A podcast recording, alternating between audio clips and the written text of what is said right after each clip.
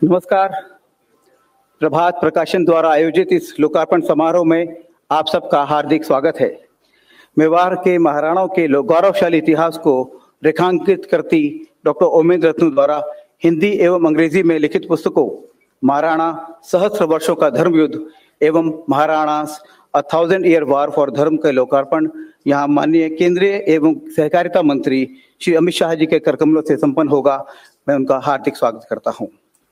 मैं मंच पर उपस्थित लेखक डॉक्टर उमेंद्र रत्नू, श्री जय आहूजा, उनका भी स्वागत करता हूँ। और इस सभागार में उपस्थित आप सब, लेखक, साहित्यकार, पत्रकार, बुद्धिजीवी समाज धर्मी एवं विभिन्न क्षेत्रों के मूर्धन्य महानुभाव आए हैं, मैं हृदय से आप सबका स्वागत करता हूँ, अभिनंदन करता हूँ। और डिजिटल मीडियम्स के माध्यम से पूरे देश से जुड़े, विदेशों से भी जुड़े श्रोताओं और दर्शकों का भी मैं हृदय से अभिनंदन करता हूँ। मीडिया के बंधुओं का भी स्वागत करता हूँ। मित्रों, यह पुस्तक हमारे इतिहास को रीलाइव करने का एक क्षण है और उस पर केंद्रित एक फ़िल्म बनी है छोटी सी, वो आपके समक्ष यहाँ प्रस्तुत कर रहे हैं, महाराणा पर केंद्रित वृत्त चित्र महाराणा कुंभा के पुत्र महाराणा रायमल के तेरह पुत्रों में पृथ्वीराज ज्येष्ठ, जयमल द्वितीय एवं सांगा तृतीय थे। एक बार तीनों राजपुत्र एक भविष्यवक्ता के पास गए, जिसने भविष्यवाणी की सांगा ही मेवाड़ के अगले राजा होंगे। यह सुनकर पृथ्वीराज आपा खो बैठे और उन्होंने सांगा की दाई आँख पर अपनी खड़ग की मूठ से वार किया, जिससे सांगा की एक आँख ही नष्ट हो गई। सांगा मेवाड़ छोड़कर अजमेर में एक अज्ञात गडरिये के रूप में रहने लगे। कालांतर में दोनों बड़े भाइयों की अकाल मृत्यु के बाद मेवाड़ के सामंतों ने सांगा को खोज निकाला। 1508 ईस्वी में सांगा का राज्याभिषेक हुआ। जीवन का प्रवाह कितना विचित्र है। एक वीतराग सरल व्यक्ति जो इतिहास के पन्नों में कहीं खो जाने वाला था। वह मेवाड़ का प्रतापी राजा बना और उसने ही मेवाड़ के गौरव को सर्वोच्च स्थान दिलाया। सांगा ने 20 वर्ष के शासन में 100 से अधिक युद्ध लड़े तो सभी जीते। मालवा गुजरात व दिल्ली की तथाकथित सल्तनत के इब्राहिम लोधी को पराजित कर मालवा के महमूद खिलजी तथा इब्राहिम के बेटे को चित्तौड़ में महीनों बंदी बनाकर रखा। लोधी के साथ हुए खतौली के युद्ध में सांगा का एक हाथ व टांग कट गए। यूँ इन महाराणा के शरीर पर चौरासी घाव थे। इन महाराणा के लिए भी यह सफ़ेद झूठ भी फैलाया गया कि इसी लोधी को पराजित करने के लिए उन्होंने पत्र लिखकर बाबर को बुलावा दिया था। 1527 में चुगताई तुर्क हत्यारा बाबर भारत की छाती पर चढ़ाया। खानवा में सांगा व बाबर की सेनाओं के बीच तुमुल युद्ध हुआ। मुगलों की तोपों से सहस्रों हिंदू योद्धा मारे गए। फिर राजपूतों ने एक अविश्वसनीय कृत्य कर डाला।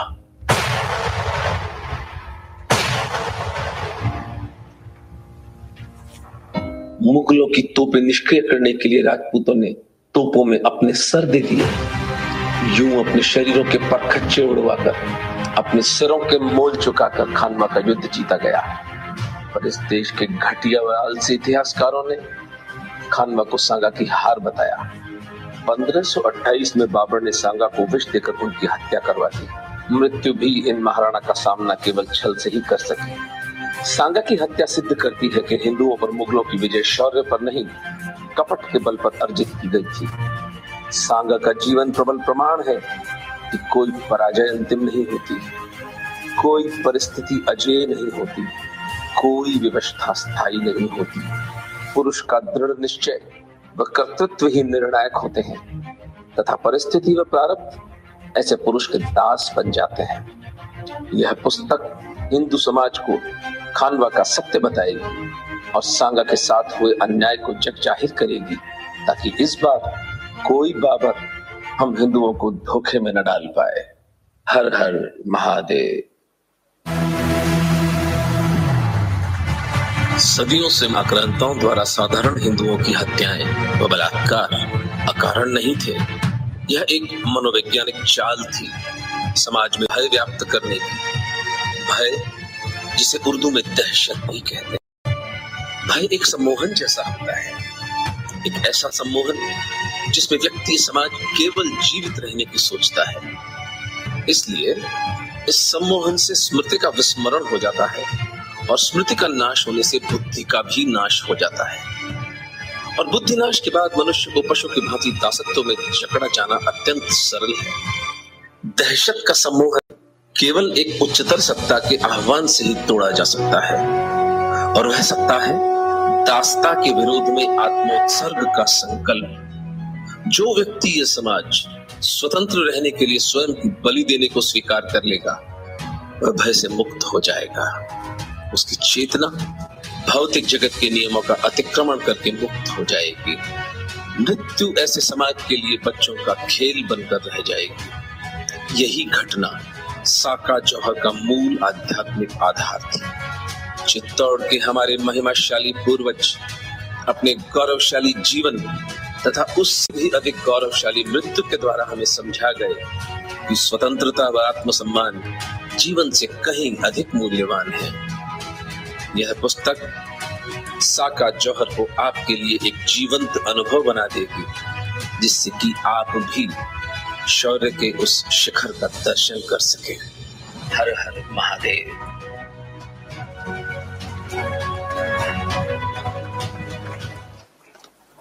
मित्रों यह थी एक छोटी सी प्रस्तुति उस पुस्तक के विषय में जो हमें आलोड़ित करेगी और झकझोर के रख देगी।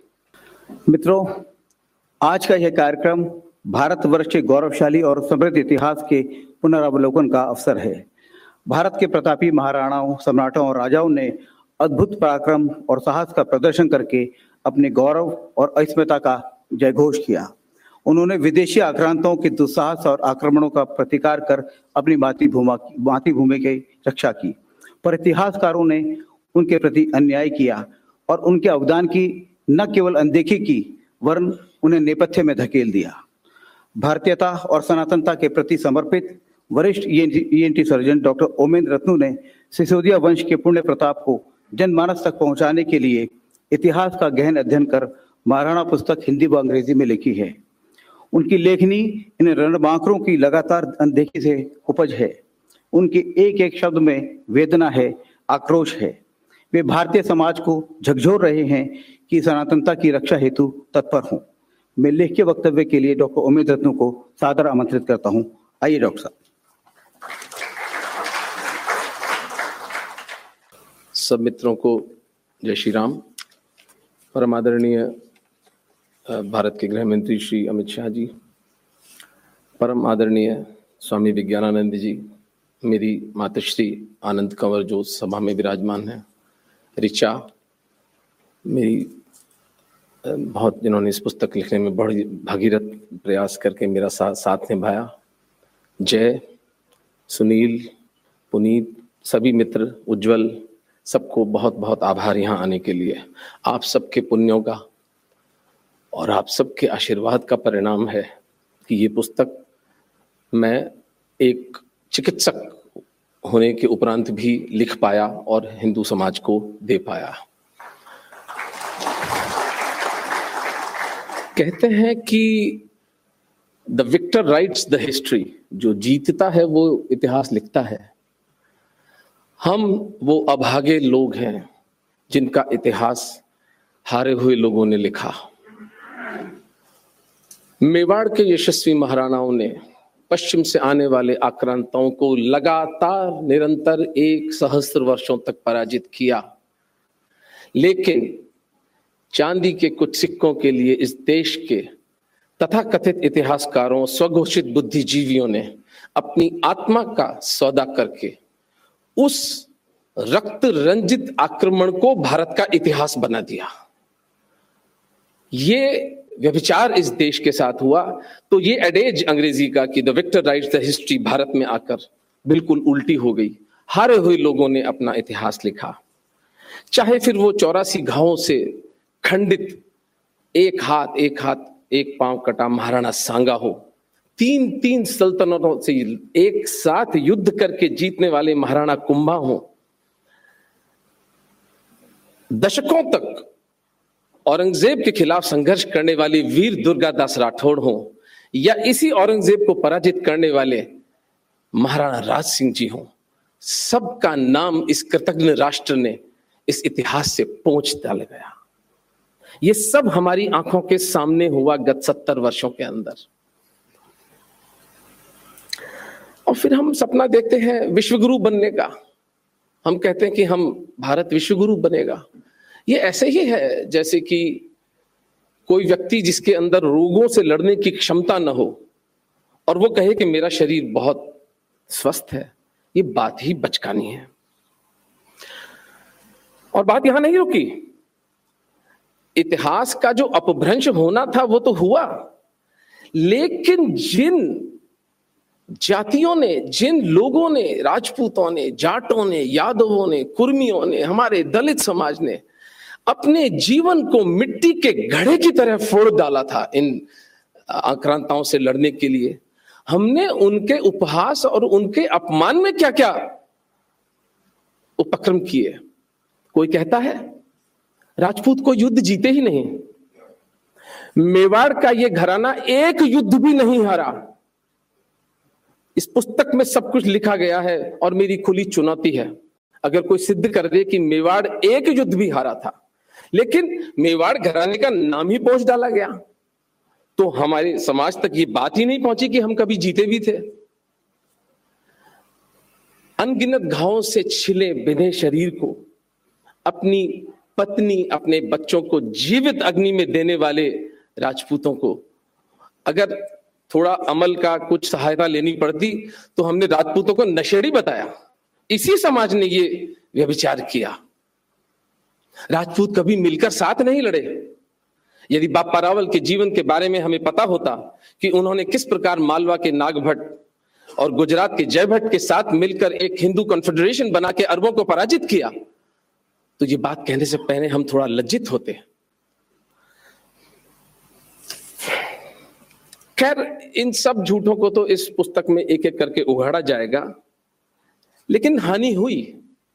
हानि यह हुई कि हमारी मार्शल कम्युनिटीज विशेषकर राजपूत, इस अपमान और इस उपहास के चलते इंट्रोवर्ट अंतर्मुखी होकर एक लकवाग्रस्त समाज हो गए। क्या हमारा समाज ये अफोर्ड कर सकता है कि चार पाँच करोड़ की जनसंख्या वाला क्षत्रिय समाज हीन भावना से ग्रस्त होकर बिल्कुल पैरालाइज्ड पड़ा रहे? ये विषय हिंदू समाज के सोचने का है।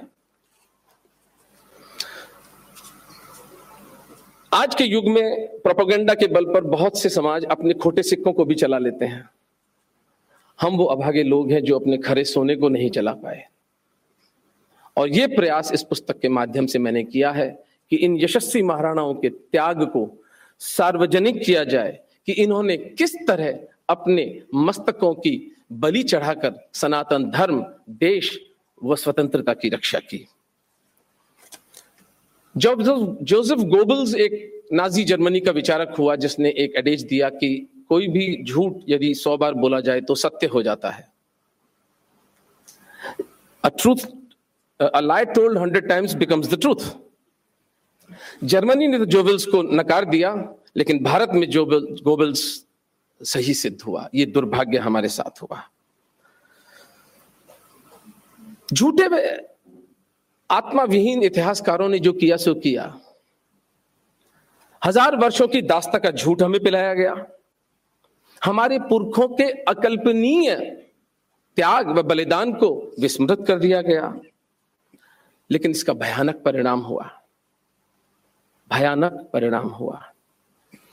इन देवतुल्य महाराणाओं के महाराणाओं के त्याग, शौर्य, करुणा, न्याय, इन जैसे प्रिंसिपल्स इन जैसे नियमों की पराजय दिखाकर इन इतिहासकारों ने गुंडे मवालियों के द्वारा हिंसा व क्रूरता को इस समाज में स्वीकार्य बना दिया।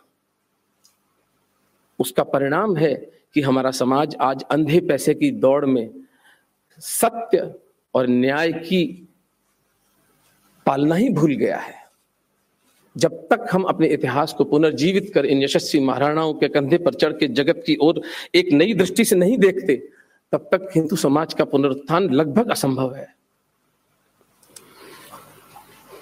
अधर्म व अन्याय के बल पर टिका समाज मिटने को अभिशप्त है। वो जीवित रह ही नहीं सकता। इट इज़ कॉन्ट्रडिक्टरी वो जीवन के नियमों के विरुद्ध है कि अन्याय के ऊपर स्थापित समाज जीवित रह सके। कृष्ण ने द्वापर में हमें अधर्म से बचाया, इन महाराणाओं ने हमें कलयुग से बचाया। कृष्ण हमारी स्मृति में रहे तो महाराणाओं का जन्म हुआ। महाराणाओं का विस्मरण हो गया, हमारे समाज की ये दुर्दशा हुई। पुनर, पुनरुद्धार का मार्ग क्या है? दो ही मार्ग हैं। सत्य का प्रबल उद्घोष और सत्य की उतनी ही प्रबल रक्षा। और सत्य क्या है? सत्य यह है कि एक सहस्त्र वर्षों तक एक सिसोदिया वंश ने सतत पश्चिम से आने वाले आक्रांताओं को पराजित किया। उसके कारण आज हम स्वतंत्र हैं और अपने धर्म की पालना कर पाते हैं। मंदिरों में घंटियाँ बज रही हैं, सर पे तिलक धारण करते हैं, हमारी स्त्रियाँ स्वतंत्र घूमती हैं, वरना हम भी उसी समाज की तरह अभिशप्त होते हैं।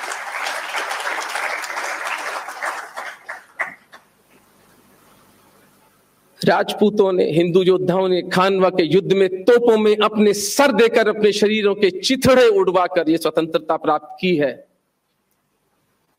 युद्ध में कटे पेट से आंतें बाहर गिर रही थी, उनको कपड़े से बांधकर पचास पचास योद्धाओं को इन्होंने मारा। तब जाकर यह स्वतंत्रता मिली है। हज़ार हज़ार स्त्रियाँ पाँच पाँच छह छह साल के रोते, बिलखते बच्चों को अपने बाँध कर जीवित अग्नि में जल गई। तब ये स्वतंत्रता मिली है। बहुत मूल्य चुकाकर ये स्वतंत्रता पाई गई है, इसे यूँ नहीं गंवा सकते। तो इस सत्य का प्रबल उद्घोष ही हिंदुओं की नींद उड़ा सकता है। कोई दिल्ली सल्तनत नहीं थी, मैं इस पुस्तक में सिद्ध करता हूँ। कोई मुगल साम्राज्य नहीं था। था तो केवल एक मेवाड़ का यशस्वी घराना, जो सिंध से लेकर मालवा तक और बयाना से लेकर गुजरात तक निशंक निष्कंठ याद जिन्होंने शासन किया। और केवल शासन नहीं, एक अकेले कुंभा ने मेवाड़ में बत्तीस दुर्ग बनवाए। ये कैसे लोग थे? ये कैसे देव पुरुष थे? छप्पन युद्ध लड़ते हैं कुंभा, एक भी नहीं हारते। और 32 दुर्गों का निर्माण करते हैं और विजय स्तंभ बनाते हैं, जो आज के आर्किटेक्ट भी देखकर आश्चर्य करते हैं कि हम इतनी बड़ी बिल्डिंग बना भी सकते हैं या नहीं। ये 500 वर्ष पूर्व इस महापुरुष ने कर दिया था। अंतिम बात करूँ, सस्ती भावुकता नहीं, तर्क व प्रमाण के आधार पर हिंदुओं का, इस समाज का ये खोया हुआ स्पेस हमें पुनः अर्जित करना होगा। 25 फरवरी 1568 के दिन चालीस हज़ार निरपराध हिंदुओं की हत्या करने वाला अकबर महान नहीं हो सकता। ये उद्घोष हमें करना पड़ेगा। ये निर्लजता इस समाज को बंद करनी पड़ेगी कि हमारे पुरखों के हत्यारे को हम महान नहीं कहेंगे, क्योंकि एक देश के दो आदर्श नहीं हो सकते। अभी प्रताप जयंती गई है। लोग रो रहे हैं, लोग प्रताप के नाम पर हर तरह का आनंद उत्सव कर रहे हैं। प्रताप किससे लड़ रहे थे? प्रताप एक मानसिकता से लड़ रहे थे। और अगर प्रताप महान है तो अकबर महान नहीं हो सकता। और अगर अकबर महान है तो फिर बंद करें ये प्रपंच। फिर प्रताप को भूल जाना ही उचित होगा। यह निर्णय हिंदू समाज को करना पड़ेगा।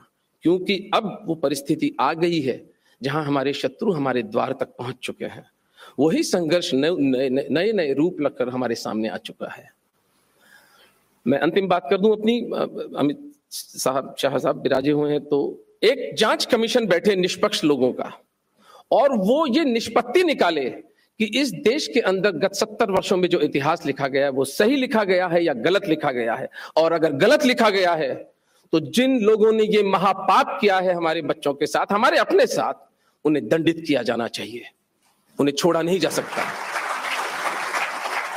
मैं अपनी बात समाप्त करूँगा एक बहुत सुंदर रूपक के साथ, क्योंकि मैं मेवाड़ को, यहाँ पर प्रतिनिधित्व कर रहा हूँ। महाराणा अमर सिंह जी, महाराणा प्रताप के पुत्र, उनके काल जीवन में एक समय आया कि उन्होंने 20 युद्ध जहांगीर से लड़े और 20 के 20 जीते। लेकिन उसका मूल्य मेवाड़ को चुकाना पड़ा। मेवाड़ की आर्थिक हानि हुई। चार चार पीढ़ियाँ राजपूतों की समाप्त हो गई।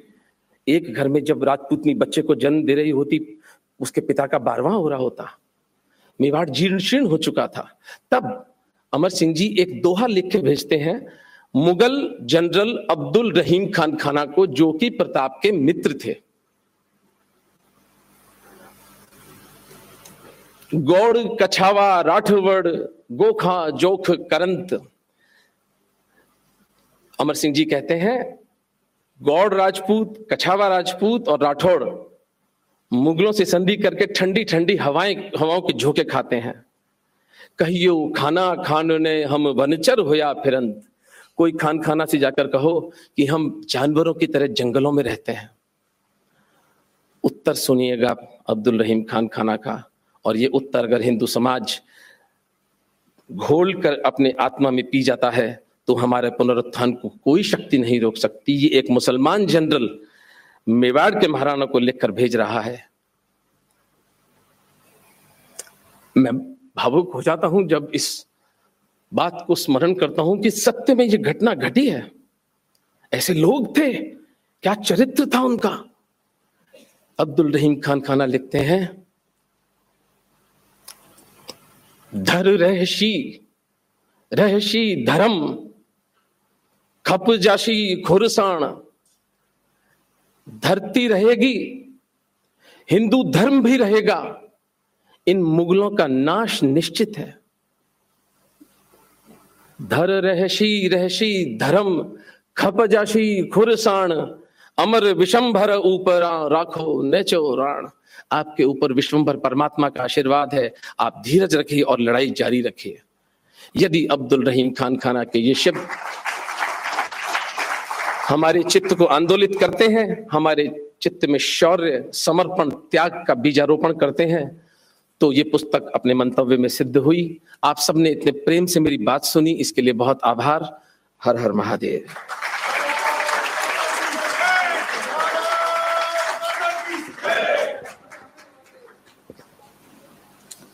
धन्यवाद, डॉक्टर उमेद रत्न जी।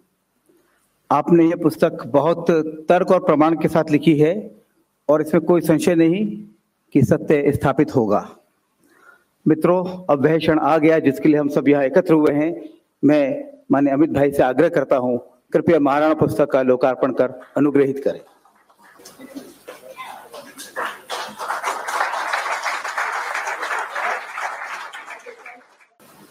भारतीय राजनीति के चाणक्य के रूप में विख्यात भारतवर्ष के गृह एवं सहकारिता मंत्री मान्य श्री अमित भाई शाह ने अपनी अपूर्व दूरदृष्टि, कूटनीति और संकल्प शक्ति से देश को आश्वस्ति प्रदान की है। माननीय प्रधानमंत्री श्री नरेंद्र भाई मोदी के नेतृत्व में उन्होंने जम्मू कश्मीर से धारा 370 हटाने का अभिनंदनीय कार्य किया है।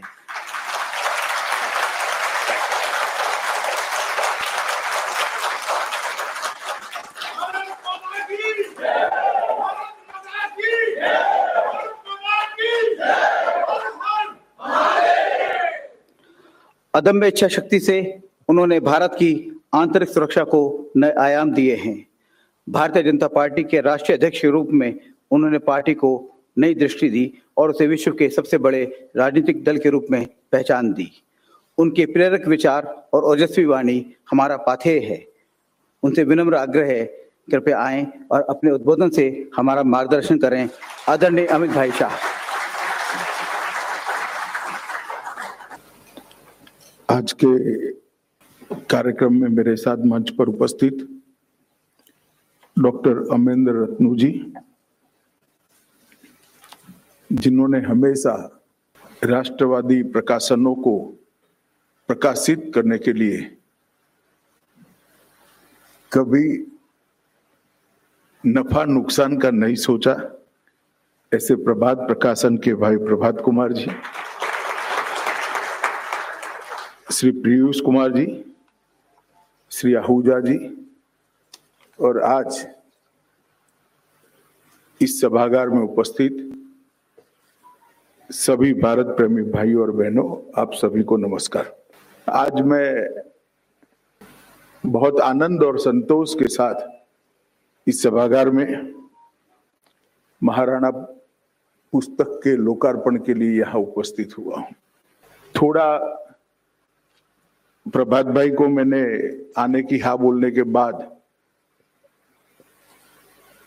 दिल्ली के जगत में थोड़ी बात फैलने लगी।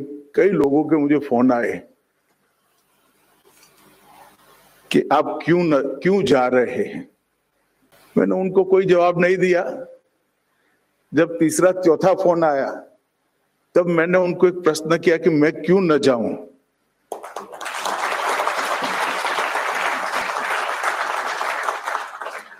मगर जिन्होंने मुझे सवाल किया थे कि आप क्यों जा रहे हैं, उनको आज मैं सार्वजनिक रूप से कहना चाहता हूँ। मैं इस मंच पर आया हूँ। 800 900 साल की स्वाधीनता की हमारी लड़ाई, जिन्होंने जिस लड़ाई के कारण आज भी हम अक्षुण बचे हैं, गौरव के साथ दुनिया के सामने खड़े हैं, ये लड़ाई लड़ने में शहीद हुए हज़ारों करोड़ों लोग जिन्होंने मृत्यु को बहुत साहजिकता के साथ स्वीकार किया। जिन्होंने कच्ची पल तक अपने परिवार, अपने जीवन, अपने शरीर की न सोची, केवल और केवल ये विचार के साथ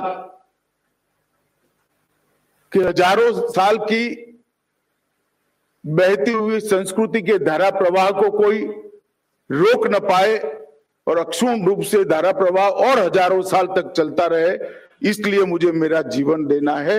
उन सबके, इन सबके जीवन को श्रद्धांजलि देने के लिए मैं आया हूँ। वो अमर हुतात्माओं के, वो निर्णय की अनुमोदना करने आया हूँ कि आज आपकी सैकड़ों साल की लड़ाई के कारण ही भारतीय संस्कृति, हमारा धर्म और हमारे विचार बचे भी है, संरक्षित भी हुए हैं, संवर्धित भी हुए हैं और विजयी भी हुए हैं। मैं सबसे पहले डॉक्टर ओमेंद्र रत्नु को बहुत बहुत साधुवाद देना चाहता हूँ कि इन्होंने ढेर सारे लेख, ढेर सारी किवदंतियाँ, ढेर सारे कविताओं को खंगाल कर एक हज़ार साल का सिसोदिया वंश का इतिहास को एकत्रित कर कर हमारी भावी पीढ़ी के सामने रखने का काम किया है। इससे न जाने कितने हज़ारों युवाओं को, लाखों युवाओं को काम करने की प्रेरणा मिलेगी। उनका परिचय हमारे गौरवशाली पूर्वजों के साथ होगा और उनके अंदर एक आत्मभान भी जगेगा कि हम किनके वंशज हैं। ये आपका प्रयास निश्चित रूप से विफल नहीं जाने वाला, क्योंकि इसमें कोई स्वार्थ नहीं है। ये भी एक प्रकार का वैचारिक युद्ध है, जो आपने एक बहुत अहम मौके पर इसको गति देने का प्रयास किया है। मुझे आनंद है कि आज़ादी के अमृत वर्ष के वर्ष में ही मेवाड़ के वीर, महाराणाओं की वीर गाथा आज गद्य रूप में प्रकाशित हो रही है। मित्रों, मैं इतिहास का विद्यार्थी हूँ। मुझे बचपन से इतिहास को पढ़ाया गया है। आज डॉक्टर साहब के कारण सिसोदिया वंश का एक हज़ार साल का गौरव गान एक पुस्तक में समाहित कर समाज के सामने रखा है। मगर देश भर में अनेक जगहों पर इस प्रकार के अनेक राजा महाराजाओं ने अनेक वीर योद्धाओं ने और समाज जीवन के नीचे से नीचे तबके के अनेक योद्धाओं ने ये लड़ाई को लड़ा है। चाहे ठेठ आसाम में ये लड़ाई हम रा, अहोम राजाओं ने लड़ी हो चाहे पश्चिम में शिवाजी के नेतृत्व में मराठा योद्धाओं ने लड़ी हो, चाहे सिकंदर का आक्रमण आया तब से, गुप्त, मौर्य, चोल, राष्ट्रकूट, कई प्रकार के राजवंशों ने लड़ाई को लड़ते लड़ते लड़ते आज हमारी इस यात्रा को यहाँ पहुँचा है। थोड़ा मैं पुस्तक पर जाने से पहले उमेंद्र रत्नू जी का एक उद्गार था कि हमारे इतिहास को विकृत कर दिया गया उसमें थोड़ा अलग दृष्टिकोण रखने वाला व्यक्ति हूँ। जिन्होंने विकृत तरीके से लिखना था, उसने लिखा, मगर हमें कौन रोक सकता था? हमें कोई नहीं रोक सकता। इतिहास सरकारों के आधार पर नहीं चलते हैं। इतिहास सत्य घटनाओं के आधार पर चलते हैं। और इतिहास, मैं आपको आज भी कहना चाहता हूँ, उमेंद्र जी, आपका एक पुस्तक बहुत मदद रूप होने वाला है आगे आगे के दिनों में। हमारे इतिहास को एक मकाम, एक पीढ़ियों तक आगे ले जाने में, मगर इतिहास पुस्तकों के भी मोहताज नहीं है। इतिहास एक अंधेरी रात में चमकती बिजली की तरह है, जो अपना प्रकाश खुद बिखेर देते हैं। मैं गुजरात के इस हिस्से से आता हूँ, जिस हिस्से के बिलों ने मेवाड़ के सिसोदिया वंश के राजाओं के साथ कंधे से कंधा मिलाकर लड़ाई लड़ी। राजस्थान से सटा हुआ हमारा क्षेत्र है। सैकड़ों साल पहले सवाई मानसिंह ने समाधान कर लिया अकबर के साथ। उस शादी को आज भी राजस्थान छोड़िए, गुजरात के गाँवों में भी शिकायत नहीं किया। हमारे यहाँ स नहीं बोलते, सवा रुपया नहीं बोलते, हवा रुपया बोलते हैं। स बोलना बंद कर दिया और सवाई महल को हवाई महल कर दिया। ये इतिहास ही है और इतिहास इसी तरह से ज़िंदा रहेगा किसने पन्ना जाय के लिए कुछ नहीं लिखा है। मगर वो हज़ारों किवदंती हज़ारों कविता के अंदर सालों सालों तक ज़िंदा रहेगी और उनका जो बलिदान है, उन ने कितनी माताओं को प्रेरणा करता रहेगा कि देश के लिए माँ का कर्तव्य क्या हो सकता है। और मेरा आज भी आग्रह है जो इतिहास के क्षेत्र में पढ़ने वाले, संशोधन करने वाले, संकलित करने वाले और लिखने वाले। जब हमारी, हमारा प्रयास किस है, अपने आप झूठ का प्रयास छोटा हो जाता है। हमने हमारा प्रयास बड़ा करने में ज़्यादा ध्यान देना चाहिए। झूठ की टीका करने से भी, झूठ पर टिप्पणियाँ करने से भी झूठ प्रचारित होता है। हमें कोई नहीं रोकता है हमारा इतिहास लिखने से। अब हम स्वाधीन किसी के मोहताज नहीं है। हम हमारा इतिहास खुद लिख सकते हैं। डॉक्टर साहब, आज आपने भी इतिहास ही लिखने का काम किया है और गौरवपूर्ण इतिहास लिखने का काम किया है। मैं आपको बहुत बहुत बधाई देना कोई भी समाज को अगर अपने उज्जवल भविष्य को बनाना है तो अपने इतिहास से प्रेरणा भी लेनी चाहिए। अपने इतिहास के आधार पर उससे सीख भी लेनी चाहिए और अपने इतिहास से सीख कर समाज नाते अपना आगे का रास्ता भी प्रशस्त करना चाहिए। ये बात सही है? कुछ लोगों ने इतिहास को इस तरह से लिखा जिससे निराशा का जन्म हो। मगर मैं आपको बताना चाहता हूँ कि ऐसी भूमि है जहाँ निराशा टिक ही नहीं सकती। पच्चीस, पचास, सौ साल बस हो गया। अंत अंत में विजय तो सत्य का ही हो, सत्य का ही हुआ है। और उमेंद्र जी ने जो प्रयास किया है, उसमें एक हज़ार साल का इतिहास बापा रावल से लेकर आज तक का एक गौरवपूर्ण इतिहास को उन्होंने कुछ पृष्ठों के अंदर समाहित करने का प्रयास किया इस पुस्तक को अगर आप बारो, बारीकी से देखोगे तो कई चीज़ें दिखाई पड़ेगी। एक किवदंतिया थी कि हम अपने सीमित स्वार्थ में बद कर रहते थे।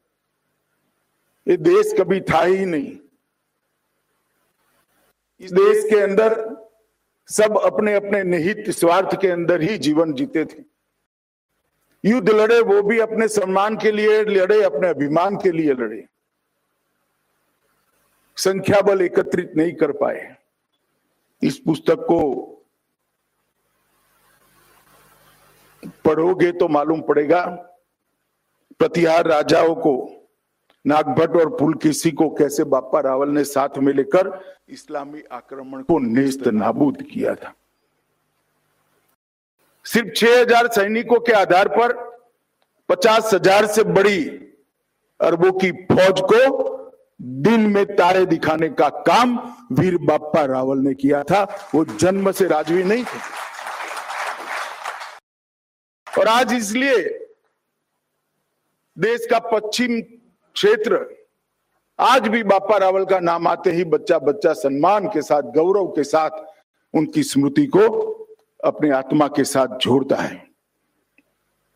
और बापा रावल का ये जो प्रयास था, इसने 500 साल तक 500 साल तक देश की पश्चिमी सीमा से आक्रमण नहीं होने दिया। कोना तो ये भी था, कच्छ वाला कोना भी था।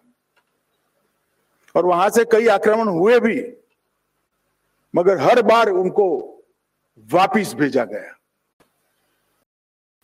रावल खुमान का इतिहास भी यहाँ पर बहुत अच्छे तरीके से रखा है। शायद आज के विद्यार्थियों ने रावल खुमान का नाम भी न सुना हो। उन्होंने कई बार परदेशी आक्रामकों को बाहर तक खदेड़ने का काम किया। रावल रतन सिंह और खुमान के कालखंड में भी लगभग लगभग 40 राजवंशों को एकत्रित कर कर एक मज़बूत प्रतिकार देने का काम यहाँ से हुआ था। ढेर सारे कहानियों को इन्होंने संकलित किया है। महाराणा लक्ष्मण सिंह, राणा कुंभा, राणा सांगा और महाराणा प्रताप तक।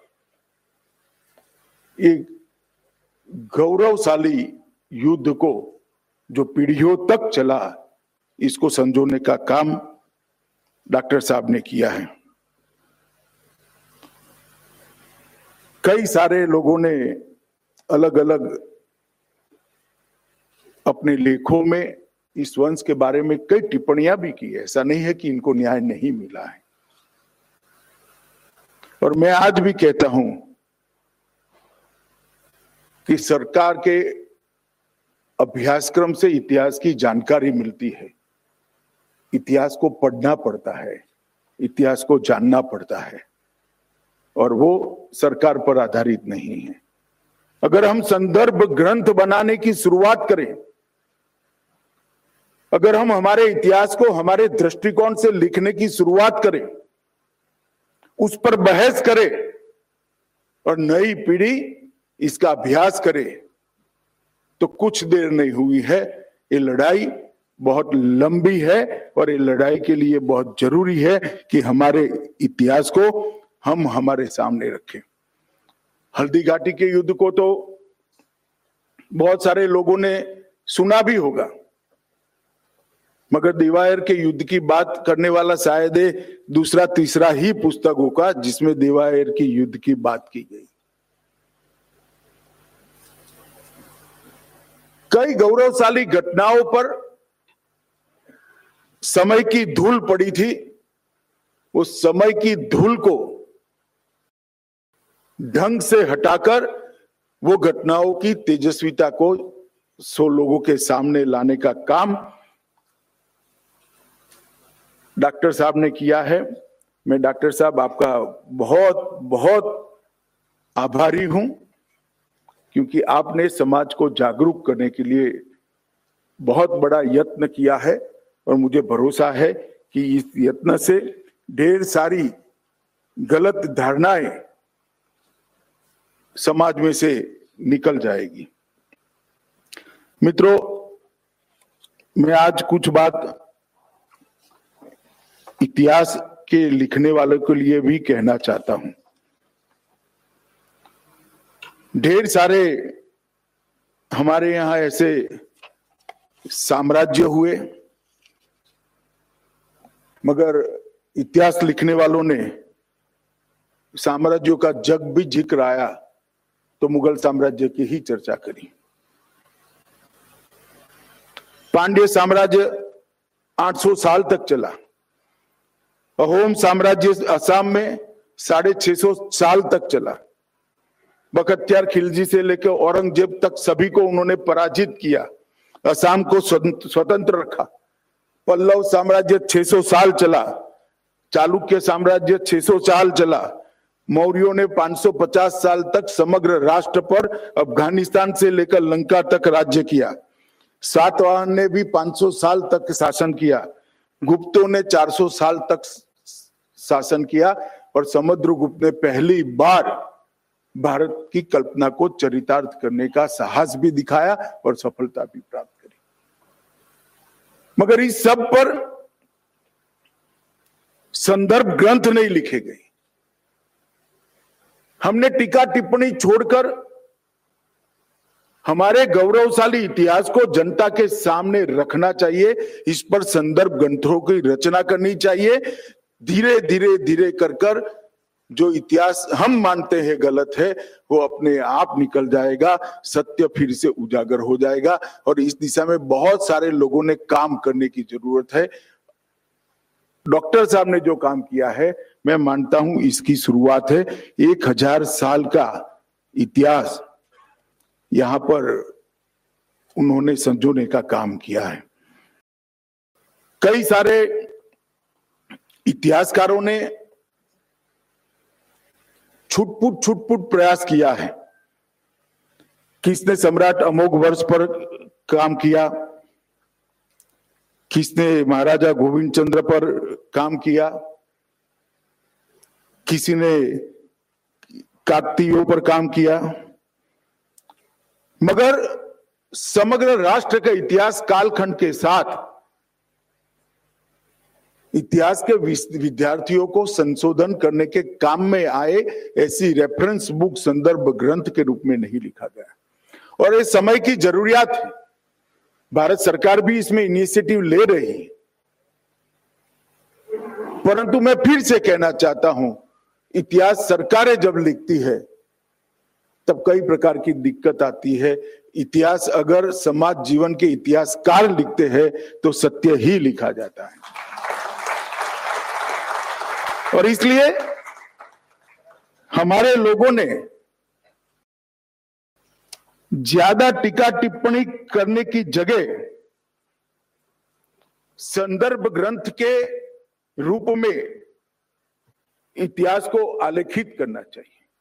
चाहे विजयनगर साम्राज्य का इतिहास हो, मौर्य साम्राज्य का इतिहास हो, गुप्त साम्राज्य का इतिहास हो, मराठों का इतिहास हो, ढेर सारे ऐसी बहुत लंबी लड़ाई अनेक कोनों में लड़ी गई है, जो 500 500 600 600 साल तक लड़े। पंजाब में सिख गुरुओं ने लड़ाइयों को लड़ा। वीर दुर्गादास राठौड़ व्यक्ति ही साम्राज्य की तरह था, इस प्रकार की लड़ाई लड़े। बाजीराव पेशवा ने पुणे से लेकर अटक से लेकर कटक तक भगवा फहराने का काम किया। इस प्रकार के व्यक्तित्व भी है, जिनके जीवन को भी न्याय नहीं मिला है। हमने इस दिशा में भी काम करना चाहिए और हमारे साम्राज्यों के बारे में भी काम करना चाहिए। अगर वीर सावरकर न होते तो आज मैं दावे से कह सकता हूँ कि अठारह का सत्य छिपा रह गया होता। इतिहास को सपाट तरीके से, फौरी नज़र से देखने वाले देखते हैं कि ये युद्ध में ये पराजित हुआ, ये विजयी हुआ, मगर उनको मालूम नहीं है कि हार कर भी विजेता होने वाले लोगों से ही देश का इतिहास बना है, जो हार गए मगर विजेता बने, लड़ाई को सालों सालों तक आगे बढ़ाए। सन सत्तावन की क्रांति के बारे में भी कह सकते हैं हम हरा हार गए। परंतु उनको मालूम नहीं है कि सन सत्तावन की क्रांति ने पूरे देश को झंझोड़ कर रख दिया। हो सकता है कुछ साल तक, कुछ समय तक पांचवी ताकत के आधार पर आप किसी पर शासन कर सकते हो। मगर जनता की आत्मा को ही लॉ बनाने का काम ऐसी क्रांतियाँ करती है, ऐसे युद्ध करते हैं। आज भी पद्मिनी का जौहर देश भर के, चाहे पुरुष हो, चाहे स्त्री हो, हर व्यक्ति को गौरव के साथ सर ऊँचा कर कर जीने के लिए गौरव प्रदान करता है कि स्त्री अपने आत्मरक्षा के लिए उच्च से उच्च बलिदान कैसे दे सकती है, ये इसका उदाहरण था। हार और जीत, इसके कारण इतिहास नहीं लिखा जाता।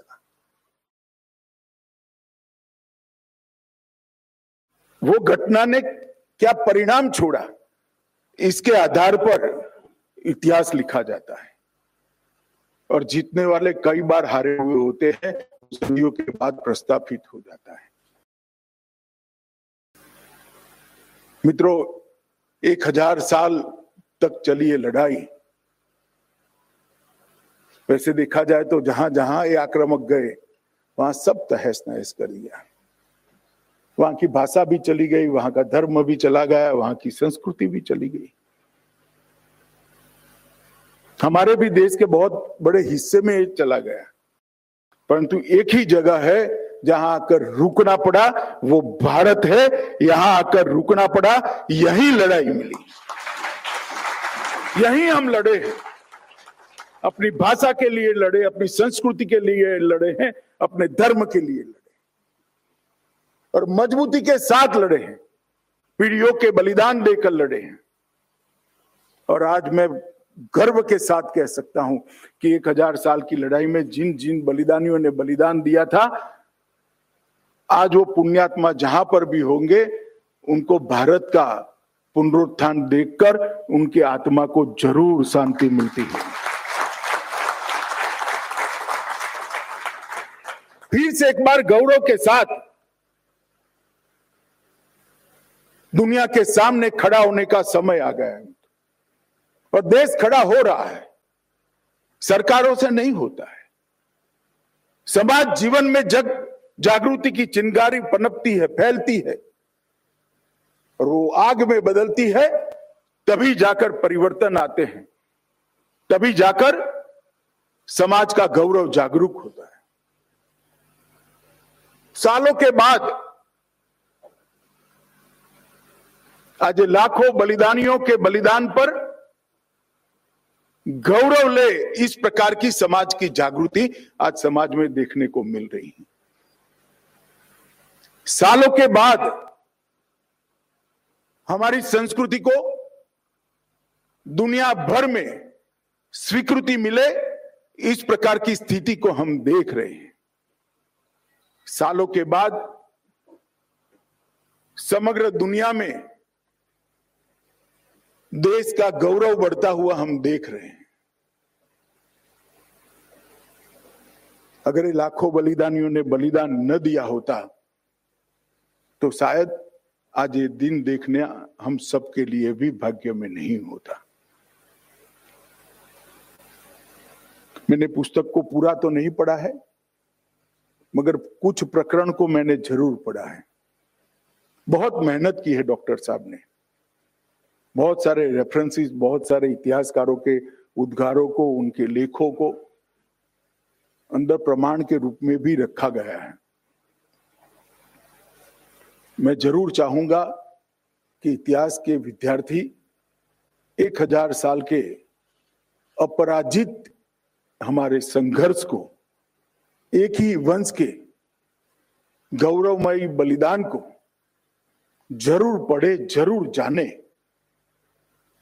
और आज हम यहाँ पर हम खड़े हैं तो इसकी कीमत सैकड़ों सालों पहले किस तरह से चुकाई गई है, इसका आत्मबोध हमें हो, वो बहुत ज़रूरी है। मैं फिर से एक बार डॉक्टर साहब को और मैं फिर से कहना चाहूँगा, क्योंकि मैं जानता हूँ प्रभात भाई कभी भी प्रॉफिट होगा या लॉस नहीं देखते हैं।